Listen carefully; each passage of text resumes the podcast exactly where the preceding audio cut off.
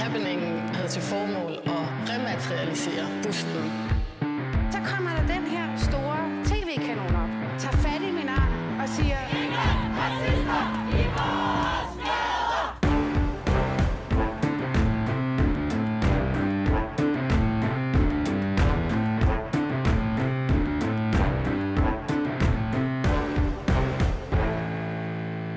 Velkommen til Baby og Boomer. Mit navn er Morten Hesseldal. Jeg er forlagsdirektør på Gyldendal, og i dag så er jeg gæstevært i det her program, men heldigvis er der også en ansvarlig tovholder. Ja, det er mig, der hedder Phyllis Jassar, og øh, det er mig en udsøgt fornøjelse, at øh, ja, jeg deler værtschancen sammen med forlagsdirektøren fra selveste Gyldendal. Man plejer at sige, at du er den mest magtfulde mand i dansk litteratur. Hvordan har du det med det?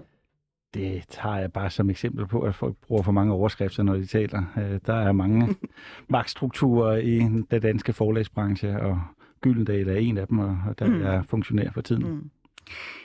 Det her med at være chef, det er du rimelig velbevandret i, fordi jeg kiggede i hvert fald på dit CV her som forberedelse til programmet, og lagde mærke til, at du nærmest kun har været chef. Du blev allerede udnævnt til at være redaktør i en alder af 25. Ja, jamen det er rigtigt. Altså, jeg startede med at, at være chef for min egen tegneseriebutik i Odense, Den Blå Bil, Mm. hvor vi havde en butik, der solgte tegneserier i baglokalet. Det lavede vi dem selv. Så den havde jeg sammen med min ven Henrik Ræer, som i dag er tegneserietegner og bor i New York. Og det var en fest at ligesom opleve at få det miljø til at fungere og udkomme med, med vores egne serier. Mm. Øh, siden kom jeg så ind i forlagsbranchen og havde syv år som redaktør på, på Gyldendal. Øh, og derefter så, så stod der cheftitler på, på visitkortet. Mm. Mm. Du har jo også selv erfaring med at skrive bøger. Kan det passe, du har skrevet omkring 13 bøger selv? 13 år mener jeg. Og Det er ret godt gået, og størstedelen af dem er krimier, ikke? det er alle sammen krimier. Er de alle sammen krimier?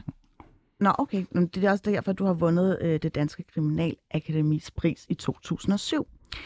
Øhm, men hvordan er det at være, ja, hvad skal jeg sige, hovedforfatter til så mange krimier, og så øh, arbejde for Gyldendal, der så notorisk hader krimier, føler jeg? Det taler vi også en del om derinde. Øh, Gyldendal hader nu ikke krimier, men man har truffet et valg, som jeg ikke synes var det rigtige. Ikke for alvor at gå ind i det, men, men altså, der har jo gennem årene, alle årene, været udgivet øh, krimier på Gyldendal. Mm. Men det er nok rigtigt at sige, at Gyldendal ikke kom med på det her krimi-boom, øh, der har været de, de, de seneste 10-15 år. Det forsøger vi nu at gøre noget ved, øh, og ligesom at finde vores egen vej ind i krimiverdenen. Det er noget kæmpestort, den her krimiverden, ikke? Og, og det, at vi kommer sådan lidt på, på efterslæb her, det, det gør jo, at, at vi skal undgå at kopiere de andres profiler, men prøve at finde vores egen, så, så vi har en berettigelse, men, men det skulle også godt være, skulle der være mulighed for. Mm. Øhm, jeg tænkte på, Morten, jeg lagde mærke til i går nemlig, at du faktisk er rigtig god til at skrive debatindlæg, klummer og kommentarer. Det er altså dagbladet, men du gør dig ikke rigtig brugen af sociale medier, lige ved undtagelse af Instagram. Øh, hvordan kan det egentlig være? Ah, jeg, jeg synes, at det, jeg, jeg synes ikke, jeg får så meget med mig fra de sociale medier. Jeg synes, det er spild af tid, og når jeg har tid til at skrive de her romaner og debatindlæg, så er det mulig, muligvis, fordi jeg ikke er på Facebook. Øh, Jeg synes også, at den dialog, øh, der er på Facebook, er sådan lidt... Uh, lille smule afstumpet, og i hvert fald sjældent giver mulighed for at komme i dybden med tingene. Mm. Og der læner jeg mig mere op af et, en kronik eller en kommentar i en avis. Mm. Det hænger muligvis også sammen med, at jeg er en gammel idiot, som ligesom er vokset op med den type medier. Øh, men men jeg, jeg har svært ved at se kvaliteten i, øh, i Facebook for eksempel. Mm. Det må jeg sige. Og Twitter og alle de andre ting, som øh, ja, vi ungdommen ligesom bryster os af at bruge. Men øh, så du, jeg taggede dig et opslag i går? Det så jeg godt. Det så jeg, godt. Jeg, jeg blev helt forskrækket. Nå, okay. Nå, men det var bare en, øh, en måde ligesom at interagere med dig på, eller gøre opmærksom på, at du kom jo ind i studiet. Jeg synes, det er lidt sjovt, at du rører pibe. Ja, det er jo fandme også meget boomeragtigt, ikke? Altså, men, men, Altså nærmest sådan lidt, ja, altså helt parodiserende, ikke? Jo, fuldstændig. Det. Men altså, jeg kan rigtig godt lide at ryge, øh, og øh, det har jeg gjort altid. Øh, jeg ryger ikke ret meget. Jeg ryger et pibestop, øh, når jeg har fri. Mm. Jeg går ned i min kælder, hvor jeg har en hængekøje, og tænder mig en pibe, når dagen er omme, og tænker på, hvad der skal ske næste dag. Øh, og det her med at ryge pibe er jo i sig selv jo også en lille smule latterligt med alle de her remedier og piberenser og stop og, og tændstikker. Så det er jo heller ikke noget, man ligesom altså det er ikke så agile, når man ligesom hænger rundt på byens caféer. Mm. Så, så det er noget, man ligesom gør for sig selv, og det er sådan lidt meditativ handling. Ja. Øh, det, Det er lidt mere omstændigt, og man skal være lidt vedholden ved at ligesom ryge pibetobak, ikke? det er jo en slags meditation i virkeligheden. Mm. Ikke? Så for mig er det at ryge øh, er jo enormt positivt, fordi det jo ligesom gør, at man kan få fokuseret øh, sine tanker, og, Mm. og det at ryge der sidste plan er også en god måde, som sagt, lige at runde dagen af og, og tænke på det næste. Mm.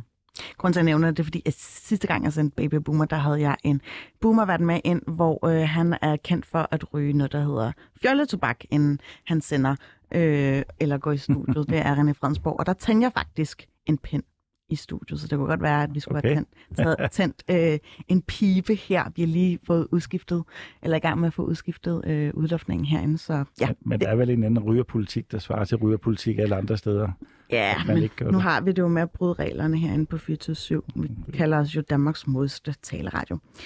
Øhm, Morten, jeg kunne godt forestille mig, at du ikke har det særlig godt med selve betegnelsen boomer. Du er jo også lige født i skæringsåret.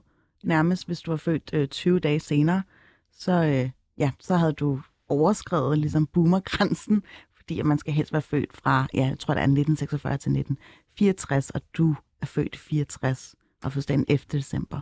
Jeg nåede jo lige at komme med i gryden på den måde, Ja. altså i boomergryden, øh, og hvordan jeg har det med det.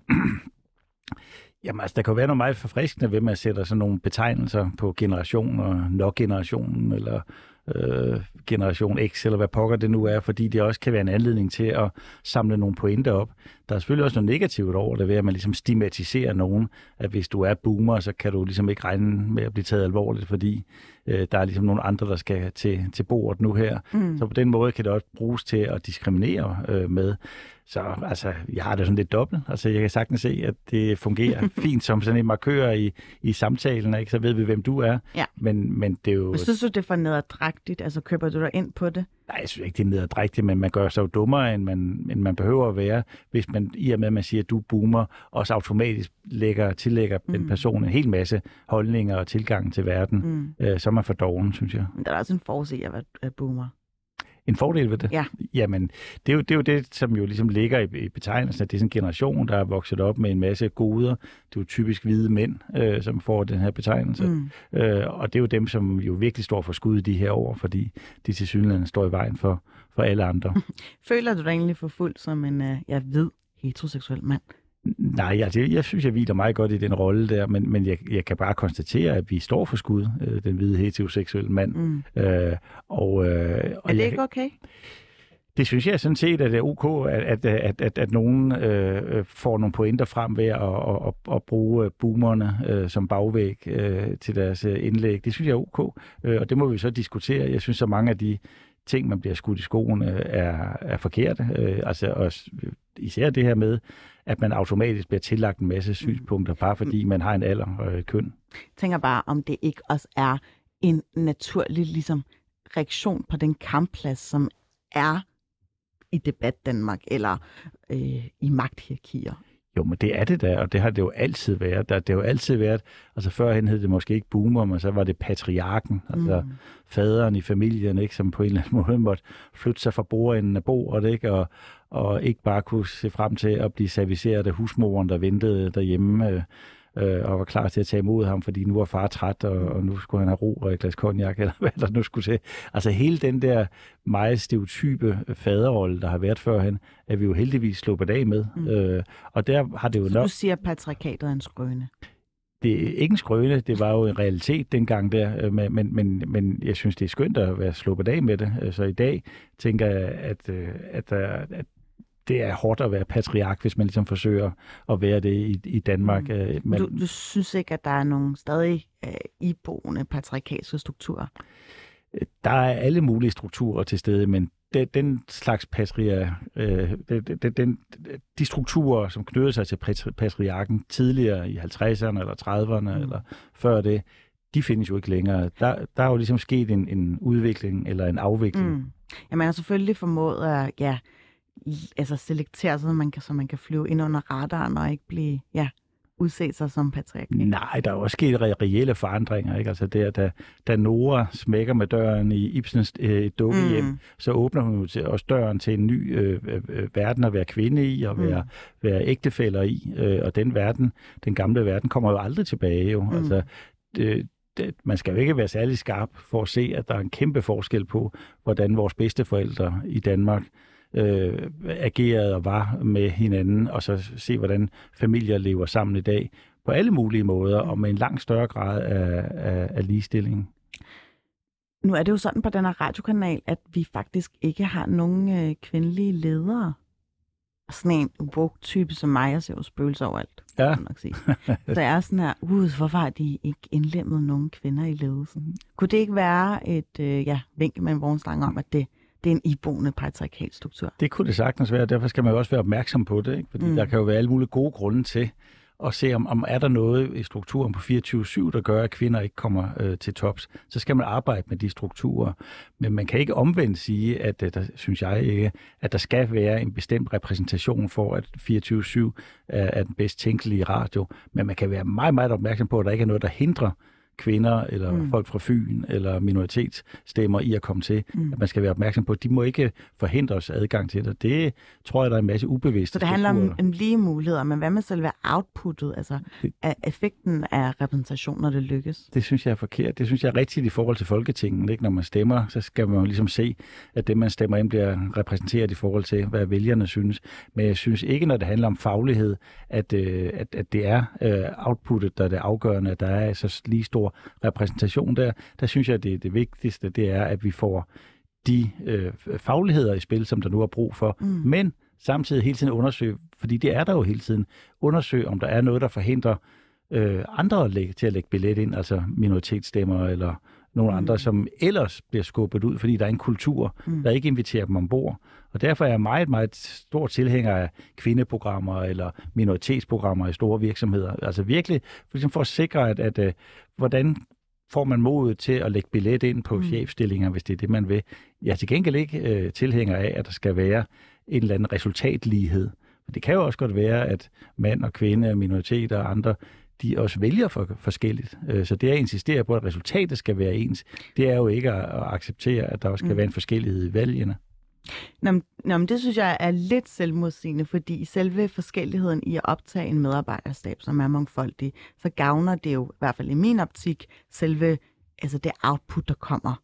Altså, man laver måske bedre radio, eller der bliver udgivet flere bedre kvalitetssikrede mm. bøger, hvis vi sikrer, at der er flere stemmer, der ligesom bliver hørt.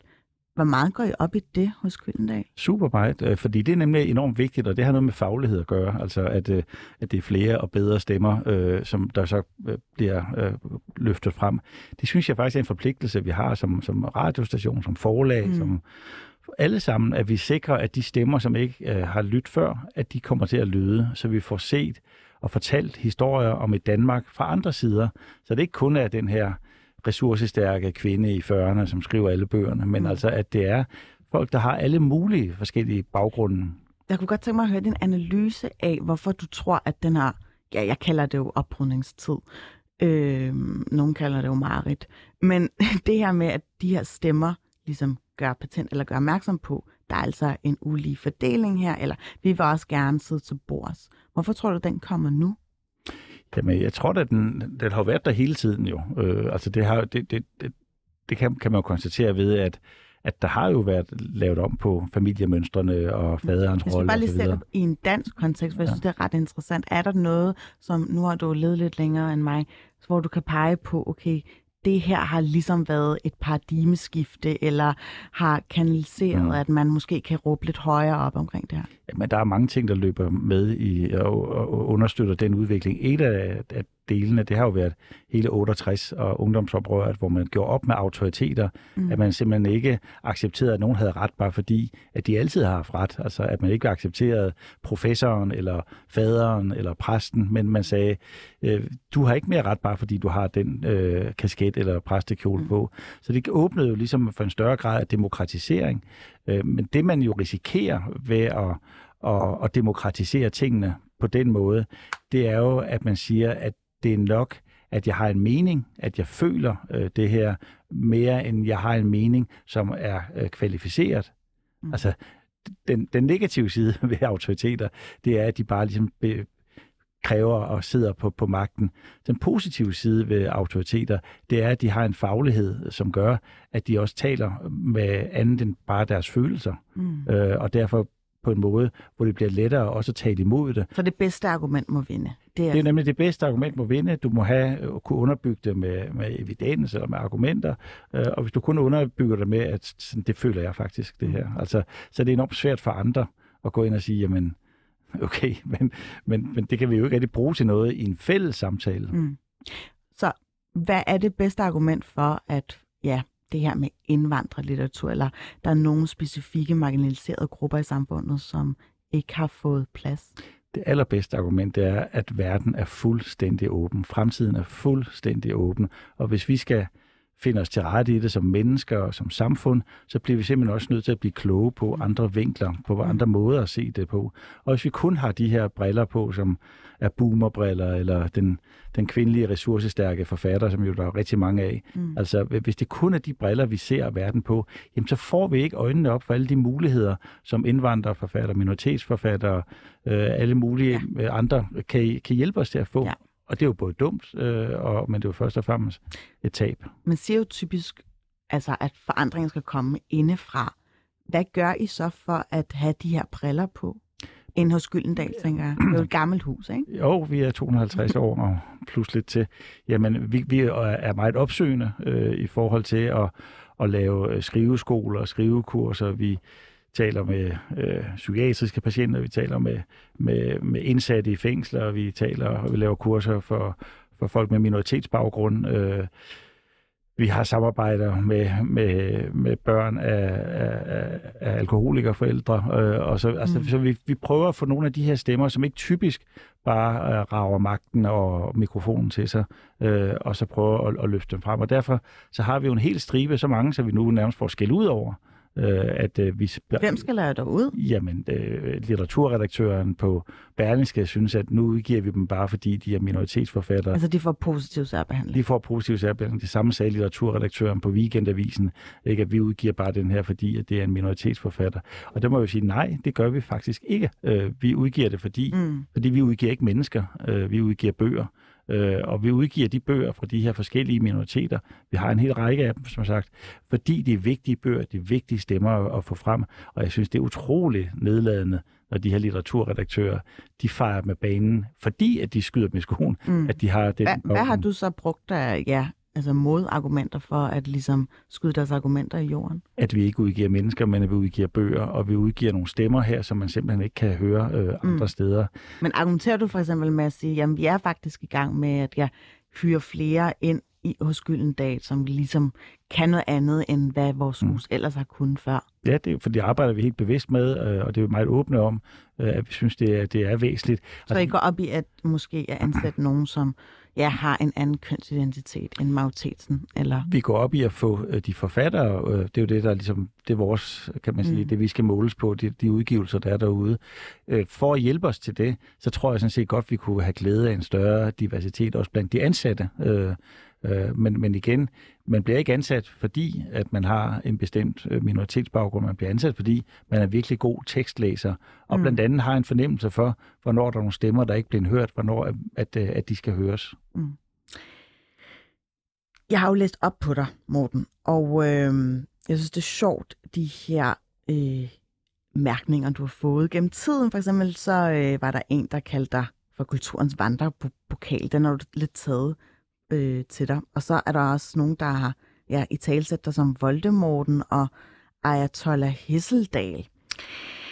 Hvad ligger der egentlig i, i det? Jamen, der ligger jo bare det i det, at jeg har haft sådan nogle stillinger, hvor jeg øh, har skulle træffe nogle beslutninger og prioritere på en måde, hvor øh, nogen har følt sig trådt over tæerne eller har været uenige. Øh, og så det, at der er en, der står i spidsen for forskellige organisationer, gør også, at den person er jo ret oplagt at skyde efter øh, og at tillægge øgenavne. Så, så jeg tænker, det er, jo, det er jo bare en del af at have sådan nogle den mm. slags jobs. Mm.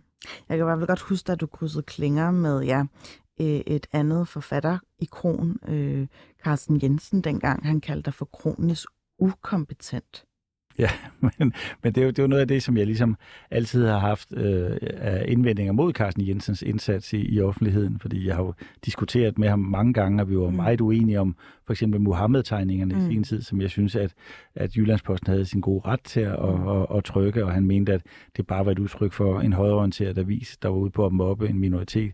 Det var vi uenige men, Og det synes jeg også, man skal være, fordi øh, øh, nogle af mine bedste venner er dybt uenige i. Er du det? Øh, ja, det kan du dele med tro. Du knupper albuer med nogen, som ikke minder om dig selv. Det kan du fandme tro. Ikke? Og, og, og det synes jeg jo er en fest, at det, skal, at det er sådan. Øh, øh, men, men det må handle om øh, netop at diskutere substansen, og det at kalde en anden kronisk inkompetent, øh, er jo netop at bevæge sig ud af det intellektuelle og ind i det infantile. Og hvis man øh, synes, at man gerne vil være til stede i det infantile, øh, på den måde, så svarer det jo til at sige, at min far er stærkere end din far. Altså, øh, der er så mange spændende ting, der er så mange uafklarede ting, områder, hvor der ikke er facelister. Så vi har jo brug for, at vi også prøver at fremsætte hinanden, øh, fremsætte vores synspunkter mm. så klart og skarpt som muligt, og så forhåbentlig da også blive øh, klogere hen ad vejen. Mm. Men synes du ikke, du er blevet klogere altså af den her identitetspolitiske bølge? Jo, det synes jeg, og kommer mange flere nuancer med øh, i den. Øh, det, det synes jeg bestemt. Øh, og, og det er også derfor, jeg synes, identitetspolitikken har jo virkelig en pointe netop i det her med, at der er nogle stemmer, som bevidst eller ubevidst ikke har været øh, bort frem tidligere, øh, at, at det, det har de sådan set, det mm. har vi alle sammen behov for. Så hvornår er det, det begynder at skue i dine ører? Det er, når man tager et, ens identitet, og så siger, at det er udgangspunktet for sandhed. Øh, at fordi at jeg er kvinde, så har jeg en særlig øh, ret til sandheden, som du som er mand ikke har. Men det, det er jo typisk, hvis hvad, nu ved at du er sådan, ja, øh, kan måske frit citere Kant, og er sådan rigtig, ja, oplysning, eller oplysningstidens mand, ikke? Mm øh, og hviler op af de idealer. Hvis man kigger tilbage på, i den tidsperiode, så var det jo primært mænd, der var afsender på alt. Altså mm. visdom og bøger og var publicister. Og den form for vidensbyrd vægtede man rigtig, rigtig højt. Men nu er der jo så bare nogle andre altså, vidensbyrd. Hvorfor mm. må man ikke vægte dem lige så højt, som man gjorde med ja, de, de gamle mænd i oplysningstiden? Men det må man også, og det skal man også, og det er derfor, man skal gøre en aktiv indsats for at få den anden type stemmer øh, frem. Men sagen er, at du har jo ikke ret, fordi du er homoseksuel eller handicappet eller kvinde. Du har kun ret, fordi du har det bedste argument. Mm. I det øjeblik, man... Men hvis den, det argument, undskyld jeg bare lige afbryder, hvis det argument er beslægtet med ens øh, førstehåndsoplevelse, som man siger på den måde, altså primær oplevelse. Men det er jo skønt, altså, øh, fordi vi har jo alle sammen forskellige erfaringer. Mm som køn, eller som religion, eller tilhørende en bestemt religion, eller øh, man kommer fra Odense, som jeg selv gør. Så vi har alle sammen ligesom rundt af nogle erfaringer, mm. og dem, dem bærer man jo med ind. Men hvis, hvis ens argumenter ligesom skal bære vægt, og man ligesom skal nå frem til en fælles sådan erkendelse af, at sådan hænger tingene nok sammen, så kan det ikke nytte noget, at jeg siger, at det er fordi, jeg kommer fra Odense, at verden hænger sådan sammen.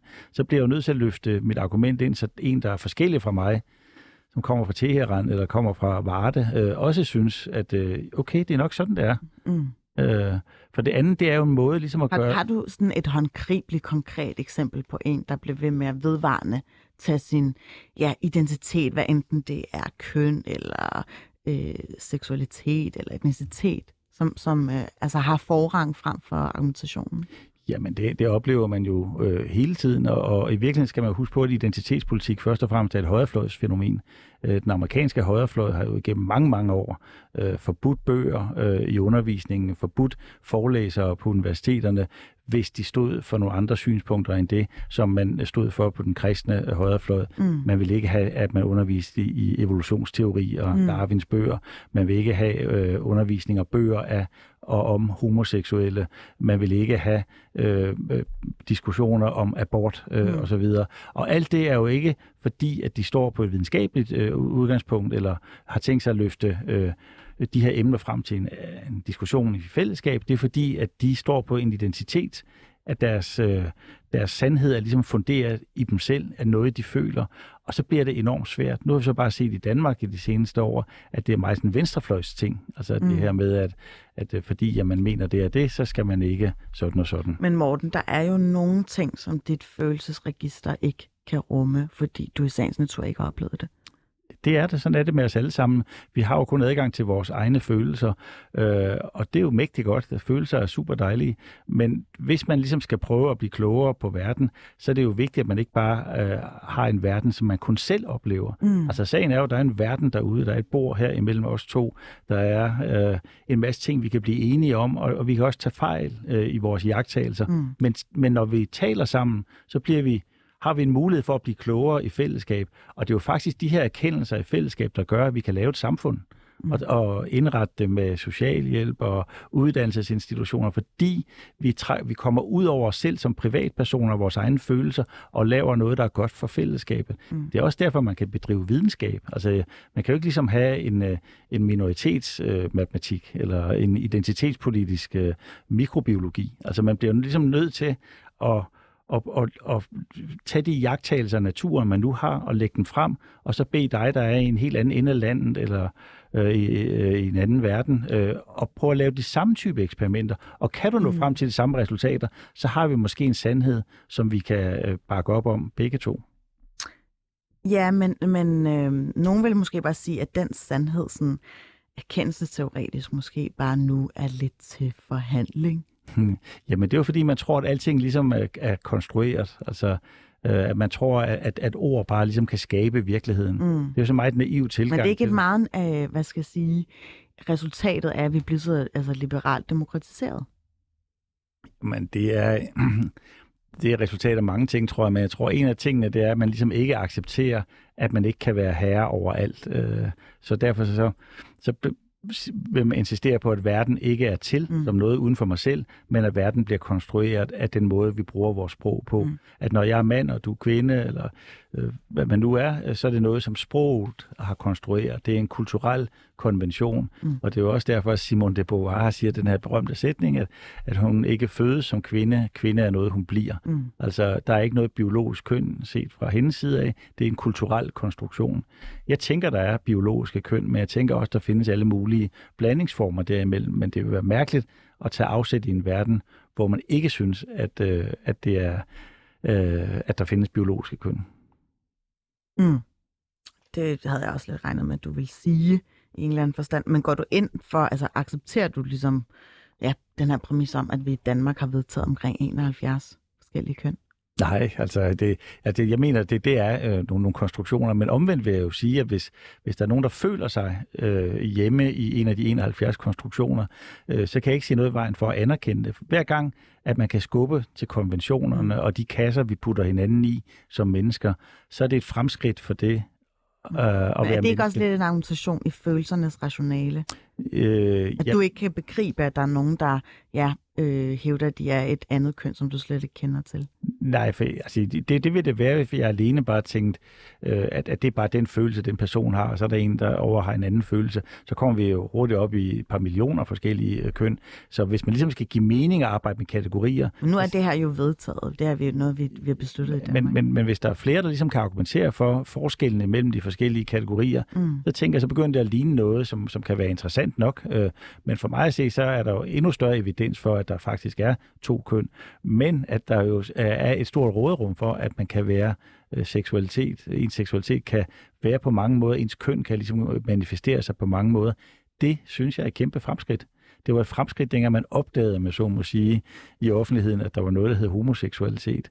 Øh, og, og det, derfor er det jo fremskridt hver gang, man kan skubbe ved de her konventioner, der bliver lagt ned over mm. os tror jeg, at homoseksualitet alligevel var bredt praktiseret allerede i oldtidens Grækenland. Jo, men det var alligevel øh, en, på en del af FN's øh, sygdomsregister, øh, som en, altså en, en Jo, jo, men, men pointet er bare, at det er jo ikke rigtigt. Altså, det kan godt være, at det er blevet tabuiseret, som mange andre dele af, mm. af, af vores kultur. Men, øh, men øh, det er men jo ikke ens betydning, at det aldrig har fandtes. Nej, det har altid fundet, fundet sted. Men, men, men, men, men, men pointen er jo, at, at, at det, at det bliver accepteret, og man ligesom kan folde ens identitet ud mm. som homoseksuel, er en gevinst. Øh, Men folder du ikke også dit egen identitet ud? Nu har, er du jo en søn af fire, ikke? Eller den yngste hedder det. Yngste af fire, ja. en ja. yngste af fire, og øh, ja, din far har jo selv været direktør.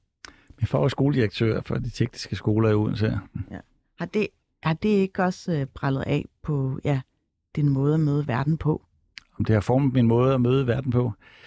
Øh, jo, det har det sikkert nok. Altså, øh, jeg kunne se, at han var meget bekvem ved at træffe beslutninger, øh, og det, det har jeg også øh, været. Øh, jeg tror, der er noget, der formede ham endnu mere. Det var, at han var øh, aktiv modstandsmand og var under jorden i halvandet år, hvor han ligesom lavede sabotageaktioner øh, i Nordjylland. Og den tid øh, formede ham nok mere, end, end den tid, han efterfølgende havde som, som, som direktør. Øh, og i hvert fald er det noget, der gjorde indtryk på mig at vokse op med en far, som, som jeg var jævnaldrende med, da, da jeg gik i gymnasiet der umiddelbart efter.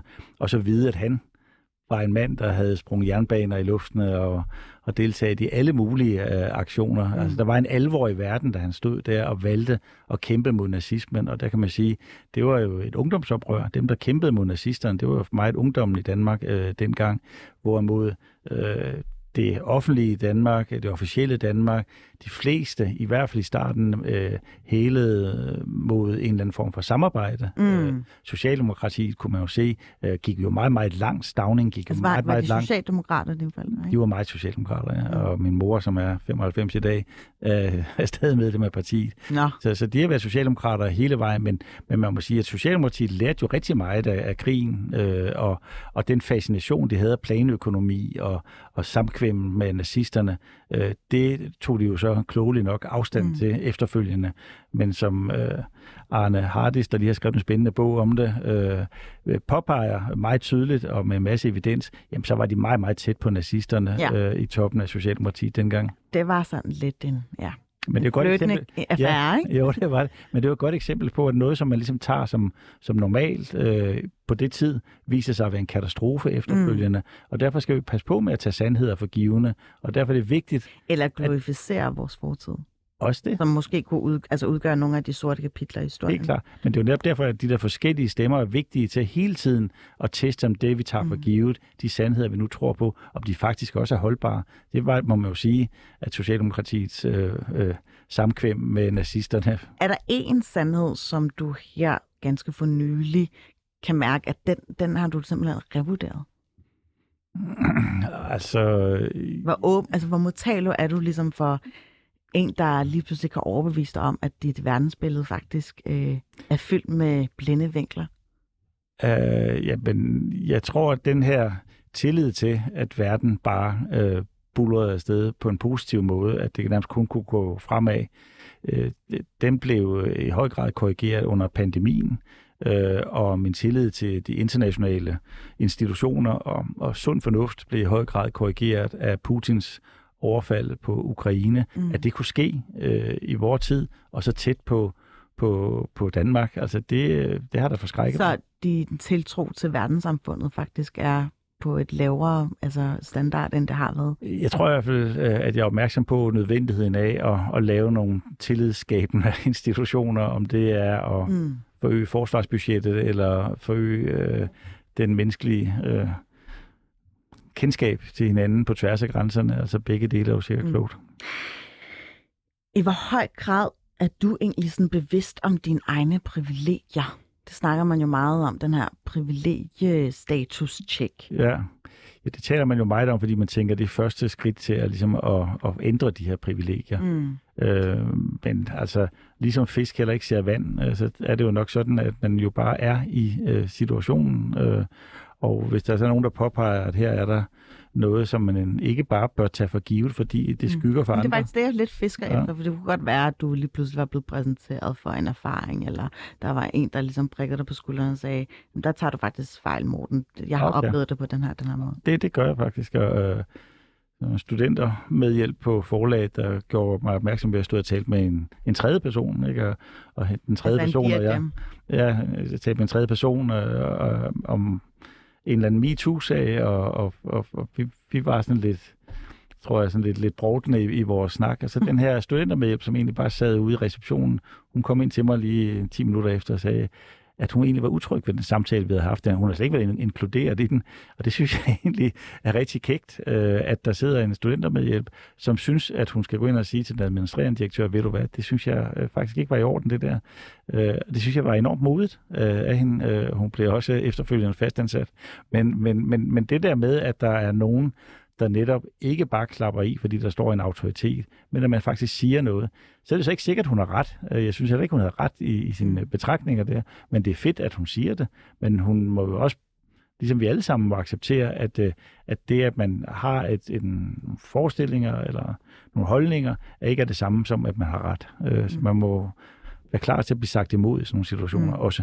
Jamen en ting er selvfølgelig den modus. Altså det er jo ikke alle, der er lige så modige til at gå op til dig og sige, ej Morten, der skal du altså lige måske være opmærksom på, at man gør sådan her sådan her. Ikke? Øh, andre måske er mere til falds for ja, at skrive en bog, altså bruger nogle andre remedier til at nå ud med deres budskab. Jeg ved ikke, om du har faldet over den her bog? Jo, jeg har både, både læst og udgivet Ja, altså. hvad synes du om den? den? Jeg kan lige oplyse til lytterne. Det er Christina Naja Glaffi, som øhm, har skrevet et portræt to the modern man, hedder den.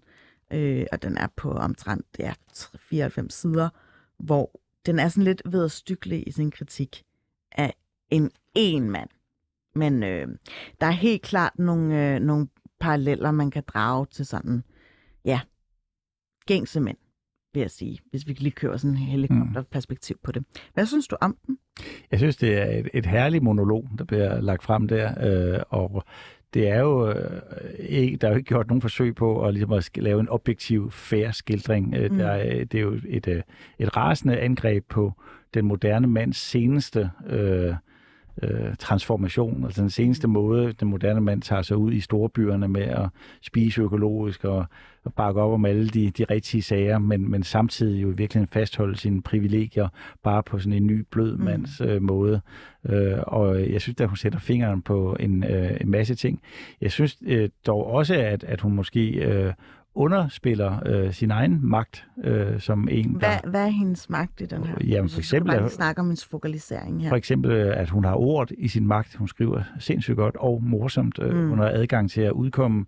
Øh, hun er jo blevet interviewet fra væg til væg i, i, i de fleste danske øh, aviser. Så hun har da jo en enorm magt til at komme til, til ord og, og sige, hvordan hun ser øh, noget latterligt øh, og be, bebrejdelsesværdigt hos den moderne mand. Øh, og så må hun så også øh, jo indkassere, at der er nogen, der mener noget andet øh, end hende. Men det tænker jeg, det er hun da udmærket øh, klar over.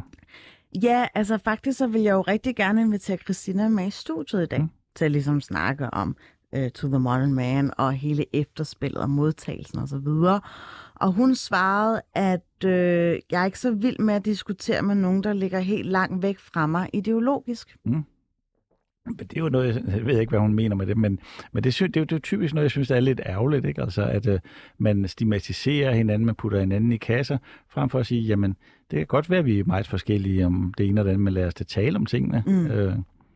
Mm. Jeg, jeg ved ikke, hvad hun, hvad, hvad hun mener med det, faktisk. Vi havde en lang korrespondence. Jeg ville ligesom prøve at overbevise hende om, at hun skulle komme herind. Jeg tror, hun øh, opfattede programmets præmis som om, at hun skulle være en baby. Og hun synes, at, at øh, at jeg spillede på nogle indlejrede seksuelle termer, som at jeg skulle være en baby, og du skulle være en boomer. Okay, Men det, det, det, det, det tror jeg faktisk, at øh, ja, det må hun selv øh, så for egen regning. Jeg prøvede i hvert fald at tale programmet sag, men det jeg bare oplever til gengæld, fordi at nu hedder programmet jo Baby Boomer, og vi det er jo et debatprogram. Vi skal prøve at indhente nogle, der kan ligesom stå på mål for, ja, woke-kulturen, eller som bryster sig af at være de her identitetspolitiske kriger. De er der jo i, i stor forlængelse sådan på sociale medier. Men lige så snart jeg inviterer mig ind, så har de faktisk ikke lyst til at være med. Mm. Det, det er også noget, jeg oplever i virkeligheden. Altså, at øh, de øh, afstår ofte fra at tage de her offentlige mm. diskussioner. Jeg så, da Henrik Dahl og Morten Messersmith for nylig inviterede til en høring i Folketinget, der havde de også inviteret bredt, og alle dem, der ligesom stod på de her Vogue-synspunkter, de meldte fra. Mm. Øh, det er som om, at, at de her pointer, de bliver lettere reddet på nettet øh, i form af sådan nogle shitstorme, øh, øh, end man ligesom øh, har en lyst til at stille sig frem og, og egentlig forsvare positionerne. Mm. Og det der er rigtig ærgerligt, fordi der Altså ligesom at jeg jo... Altså, det er samtalen med ligesom, altså, synspunkter mødes, så vi bliver klogere, ikke? Tænk sig at, være, at have, abonnere på en verden, hvor man ikke synes, man vil møde andre synspunkter end sin egen. Mm. Ens egen. Øhm, men jeg tænker bare sådan, altså er det ikke bare fordi, at I boomeren lidt har skabt et debatklima, som er uledeligt? Det, altså, debatter kan, er jo Hvis man også bare kigger det, på nej, din og Carsten Jensens måde at omtale en på. Altså, det, Det er jo ikke for billedet lidt, vel? Ja, ja, altså som sagt forsøger jeg jo ligesom at holde øh, øh, fokus på bolden, men det er klart, at hvis folk kalder mig idiot, så kan kan jeg jo ikke blive ved med at være en gentleman. Mm. Men, men, jeg, men jeg synes jo virkelig, man skal undgå at være personlig øh, i debatter. Det betyder ikke, at debatter ikke kan være hårdkogte, øh, fordi der jo ofte er vigtige ting på spil jo. Øh, men øh, the more the merrier, eller så meget desto mere skal man jo gå med øh, og, og, og tage øh, dialogen. Der er jo ingen grund til at blive så enormt indebrændt og fornærmet, og, og netop se det som en krænkelse, at nogen mener noget andet end, end, end en selv. Øhm, jeg vil gerne lige læse et citat op. Det er fra Zetland, hvor du har medvirket i forbindelse med det der med ledere og øh, MeToo, tror jeg faktisk, at det var. Øhm, og nu læser jeg bare lige op. Ja, nu har jeg hørt din historie, men jeg må sige, at med alt, hvad jeg har fået oplyst, synes jeg simpelthen ikke, at den er vigtig nok, til vi kan bruge mere tid på den. Det kan godt være, at vi er uenige her, men ligesom du har dit blik på den situation, så er min vurdering en anden. Det er den ærlighed, vi må forvente af hinanden. Jeg tænker med det her citat, hvis vi sammenkoger det med, med den her øh, lille anekdote med, at der er nogen, der ligesom ikke har lyst til at møde højrefløjen. Altså, er der nogle mennesker, som du heller ikke har lyst til at diskutere med? Ja, det er der, der sikkert nok. Altså, øh, I hvert fald dem, som ligesom ikke tænker, at, at vi skal have en samtale om emner, men, men bare vil råbe idiot øh, til hinanden. Det der citat, øh, det drejede sig netop, som du siger, om, om, om MeToo-problematikker. Mm. Øh, og, og der synes jeg, det er vigtigt, at man jo ligesom øh, øh, værner øh, medarbejdere øh, mod øh, enhver form for, for overgreb, og derfor er, synes jeg, at MeToo jo øh, i vid udstrækning er en positiv øh, påvirkning af, af vores samfund. Det, jeg bare synes, man skal have med i MeToo, det er jo, at man kan ikke kun se de her øh, situationer som, som noget, som modtageren tolker øh, alene. Det kan jo også godt være, at de er ment fra afsenderen, den der for eksempel giver et kompliment, som noget positivt. Altså, vi lavede en stor undersøgelse om krænkelser øh, på Gyldendal, Ja. øh, og, øh, og der var en af de her fritekstkommentarer, at der var en medarbejder, som synes, at det var upassende, at der var en anden medarbejder, der sagde, ikke en pæn kjole, du har på i dag. Øh, fordi det, det, hun går på arbejde for at være professionel, øh, og skulle ikke for at blive vurderet på sit tøj. Det er jo sådan set et fair nok, hun har det synspunkt der, men jeg synes, hun bliver også nødt til at lige gentage eller indtænke, om den person, den mand, der gav hende det kompliment, egentlig ikke mente det øh, venligt og Så vi kommer positivt. til at tillægge noget uintentionelt. Ja, eller med, med nogle, nogle forkerte intentioner. Altså, mm. når hun blev så rasende, så var det jo, fordi hun simpelthen synes, at, at det var... Det, han kunne ikke tillade sig at sige den slags, hvor han vil sige, jamen, jamen jeg, jeg, jeg, jeg gav et kompliment, fordi øh, at jeg vil gerne gøre hende glad, og jeg synes simpelthen bare, at, at det var fint, øh, sådan som hun var klædt ud. Mm. Øh, Men det og- kan jo godt være, at han bare ikke skal give sådan nogle der komplimenter. det kan sagtens være, men så må man jo tale om det, men det kan bare ikke nytte noget, at man kun opfatter verden, som man selv oplever den. Øh, så er det, man ligesom er tilbage i det der, hvor man holder op med at, at, at tro, at der er et fællesskab, hvor der både er en intention hos afsenderen, og ikke kun mine egne øh, følelser og, og ret til at blive krænket. Så kan man jo blive krænket over hvad som helst jo. Mm. Hvad kæmper du egentlig for? Øh, Stort det, spørgsmål. det var men, meget stort spørgsmål. men jeg tænker, hvis du læner dig op af ligesom din fars historik og sådan noget som modstandsmand, så er der noget, som du kæmper for? Øh, når jeg talte med min far om det, og han også skrevet det i sine erindringer, så sagde jeg, at han, han kæmpede aldrig for noget. Han kæmpede imod noget. Han kæmpede imod nazismen. Og hvis man skal sige, at det han kæmpede for, det var at få et Danmark tilbage, der var lige så kedeligt, som det var før krigen brød ud. Og lidt det samme øh, kæmper jeg for, nemlig et Danmark, hvor man kan få lov at være, hvem man nu vil, og, og forfølge de drømme, man nu måtte have. Og, og det er også derfor, jeg synes, det er så enormt vigtigt, at når der er nogen, som ikke føler, at de bliver set, eller ikke bliver, øh, får mulighed for at komme frem i organisationer eller i samfundet, at så må man fjerne de barriere. Mm. Øh, så på den måde handler det jo om, at, at vi skal give rum og plads og, og mulighed for at folde vores egen drømme og, og, og vores egen frihed ud. Tiden er simpelthen løbet fra os. Øh, jeg vil faktisk gerne køre vores lille ja, tjek på, hvor identitetspolitisk vagt du er, eller Mhm. hvordan du ligesom forholder dig til de her meget klassiske identitetspolitiske principsager. Øhm, du må meget gerne forklare undervejs, hvor i du står, men øhm, jeg kommer i hvert fald til at udlægge det, så du enten kan erklære dig enig eller uenig. Øhm, vi har ikke et problem med strukturel ligestilling i Danmark.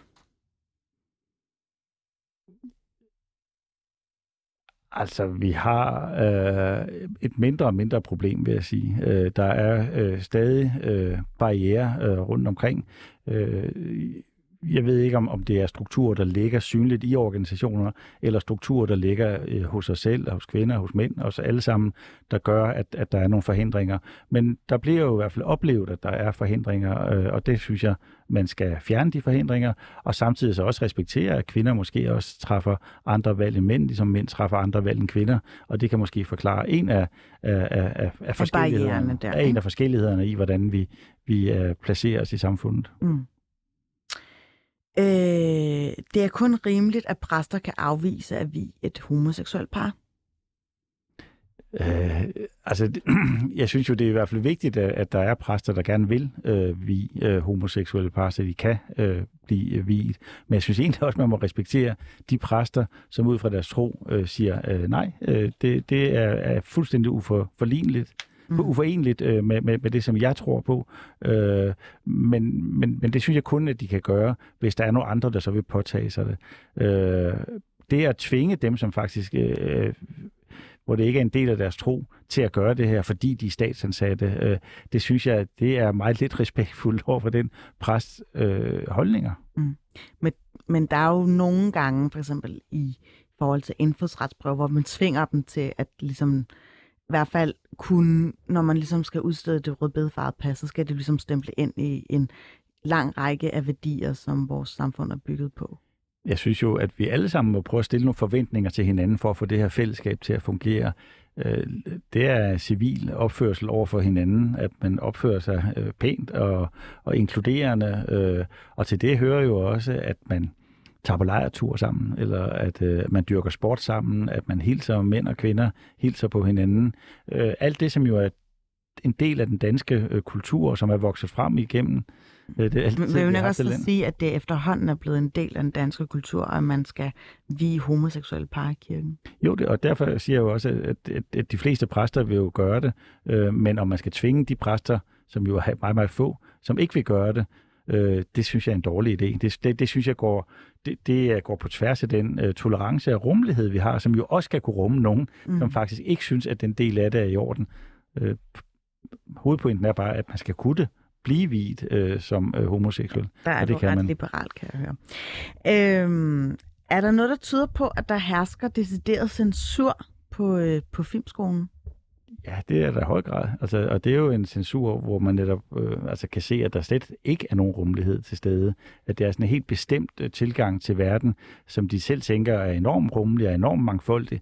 Men jeg tænker, at... Men det er ikke bare fordi, at du er lidt ikke så intakt med den tidsånd, som der er på filmskolen? Det ved jeg ikke. Altså, nu har jeg haft meget med filmbranchen at gøre, og været formand for Filminstituttet i, i en årrække. Ikke? Og, og, Men man taler jo ofte sådan her om ja, konjunktur og bølger og så videre. Det kan være, at der jo. bare er en herskende tendens nu. Men det er sikkert rigtigt, men så er det i hvert fald en tendens, der ligesom jo, jo ser ud som om, at den har én tilgang øh, til verden. Øh, jeg tænker, at der er ikke ret mange øh, ude på filmskolen, der ligesom har øh, sætter deres kryds hos Venstre, eller øh, som... Øh, har en, en mere, kan man sige, klassisk kronologisk øh, måde at fortælle en, en, øh, en film på. Mm. Altså, det kan være, at det bare er lidt altmodisk, eller sådan lidt øh, umoderne. Ja, det kan det sagtens være, øh, men det jeg bare siger, det er, at det ser ud som om, at der er sådan en ret ensartet kultur, og hvis man træder ved siden af den kultur, øh, så øh, bliver man udsat for anonym øh, øh, tilrettevisning og, og, og, og et pres derude, som har været stærkt ubehageligt at se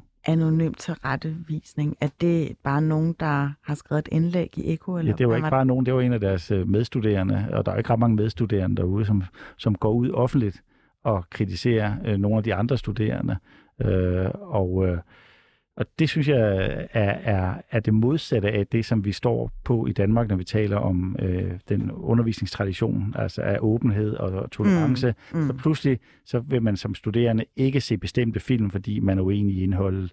Øh, man, man, man, man, man, man, man forlanger en, en, en udstrakt grad af indflydelse på, hvad det er for et pensum, man skal øh, undervises i. Men det er jo sådan set ikke elevernes valg. Altså, de er jo sagt ja til at gå på en skole, hvor man fra statens side af har sagt, det er det her, I skal undervises i. Øh, men det, at man ligesom går ind og siger, at der er noget, vi ikke vil undervises i, der er nogle holdninger, vi ikke vil mødes, det synes jeg er en mærkelig form for, for tolerance, fordi hvis der var et sted, hvor man netop skulle kunne rumme alle mulige slags øh, film og holdninger og udtryk, også de, øh, der tager afsæt i, at man måske er venstremand, eller at man øh, godt kan forstå, at man andre tider i historien har fortalt en anden type film og andre holdninger. Altså, det burde jo netop kunne foregå i, i en skole. Mm. Øh, og der synes jeg, det er trist, når den bliver taget, og det synes jeg, at filmskolen er blevet taget som gissel for sådan en identitetspolitisk dagsorden. Men hvis det var gisler, så vil man jo have set netop de der, hvor øh, sådan lidt whistleblowing, altså hvor de siver ud og siger, åh, vi er fanget, kom og hjælp os, og det har der jo ikke rigtig været så meget af. Altså, det er jo mærkeligt, når jeg så Weekendavisen forsøgte at lave en reportage, hvor de gik ud for at interviewe øh, de elever, ja. der var derude. De kunne næsten ikke få nogen til at udtale sig. Altså, det kan øh, være, at de bare har dårlig erfaring med pressen. Og oh, pressens eller også har de, af dem. Eller også har de en dårlig sag i virkeligheden. Og de ved da godt, at de ikke er specielt mangfoldige. Men de er det ikke fint nok, de ved, at de finder ud af, at de ikke er specielt mangfoldige undervejs som en del af deres livsproces? Hvorfor skal der nogen, der, nogen, der skal belære dem om men at det lave synes jeg sådan set også er fint nok, men der skal skolen jo bare ligesom sige, det kan godt være, at I har de synspunkter, men nu skal I høre her, hvis du skal blive en professionel filmmager, så skal du også lære øh, væsentlige film, som måske bliver opfattet som racistiske, eller som måske på anden vis kan virke stødende. Mm. Dem skal du også lære at kende, mm. blandt andet for at kunne kritisere dem og lave en bedre film. Så, så skolen skal jo stå, stå, stå vagt om sit pensum, og stå vagt om sin ret til at, ligesom at sige, det er det her, I skal lære. Det gjorde de da også. Nej, det gjorde de ikke. De sagde præcis, at øh, hvis eleverne øh, føler, at de bliver krænket af de her film, så skal de ikke udsættes for dem. Ah, altså, jeg, Det var helt eksplicit indtryk- citat fra, fra, fra den næste kommanderende derude. Øh, og det er rystende. Det er rystende. Hun er sat til at forvalte et ansvar på samfundets vegne, fordi vi gerne vil have nye filmfolk. Og nye Men filmfolk... hvem skal så micromanagement der? Det er jo ikke, altså hvem er det, der skal gå ind og sige, at I gør det på en helt forkert måde? Men det er jo ikke eleverne, der skal sige, at den film vil jeg ikke undervise. i." Men var det ikke lidt det, som man også gjorde med 68 oprør? Jamen, det var da også forkert jo. Altså, det var, det var stærkt nok, at, at der er de holdninger blandt eleverne. Det er super. Men det er ikke stærkt, når institutionerne ikke har øh, røv i bukserne til ligesom at selv at stå mm. øh, på mål for de, øh, de institutioner, de rammer, som de er blevet ansat til at forsvare. Mm. Der svigtede man ansvaret ude på filmskolen. De gik også efterfølgende ud og undskyldte. Men jeg har da stadig tilbage at se, at de faktisk har hanket op i det. Mm. Jeg skal lige spørge dig, tror du egentlig, at sådan en som mig bestrider den her værtschance, fordi jeg er blevet positivt særbehandlet, og måske bare er blevet ansat ud for ja, min etnicitet eller en kvote? Det har jeg ingen anelse om, hvad, hvad der er gået forud. tror du? Nej, det tror jeg ikke. Du virker kompetent, og, og som om du ved, hvad du skal lave foran mikrofonen. Ja. Mm. Har det været okay? Altså, vi har jo bare ligesom prøvet at slå lidt sprækker i, i din øh, ja, overbevisning omkring identitetspolitikken. Jeg vil gerne lige zoome lidt mere ind omkring det her med, at identitetspolitik jo ikke nødvendigvis skal være et venstrefløjsfænomen. Er der noget, hvorpå man kan se højrefløjen ligesom øh, lukrerer på det her identitet i et negativt favør? I høj grad, højrefløjen er meget, meget fremme, hvad angår identitetspolitik. Altså alt sådan noget, der har med noget med race og nation og religion at gøre, det er typisk højrefløjen, øh, der står for det. De gule veste, øh, øh, Men in Black, øh, Proud Boys, mm. al generation identitære, alle de her meget militante, øh, højre radikale bevægelser, de er alle sammen identitetsbevægelser. Det er alle sammen identitetspolitik, som går ud på at trække tæppet væk under det fælles. Øh, og det, de kæmper imod, det er jo ofte øh, eliter, øh, det er globaliseringen, øh, og det er ligesom deres dagsorden. Mm. Det er præcis lige så antidemokratisk, som når øh, venstrefløjs Vogue øh, ikke vil have bestemte øh, stemmer på universiteterne, vil have cancel culture, vil have safe spaces og alt det andet bræk, der er kommet med. Øh, det er lige så øh, udemokratisk, og det er trist, at, øh, at man på venstrefløjen ikke er mere bevidst om, at det i virkeligheden ikke har noget med venstreorienterethed at gøre. Det er en ekskluderende identitetspolitik, er en ekskluderende tilgang, som øh, til gode ser en lille storby-elite øh, af øvrigt privilegerede unge, som har taget den her Vogue-dagsorden. Og dem, der bliver tabt, Det er en lang monolog, du er ude i, Morten Hassan. Jeg bliver nødt til at stoppe dig, og Værsgo. vi har heldigvis en time mere.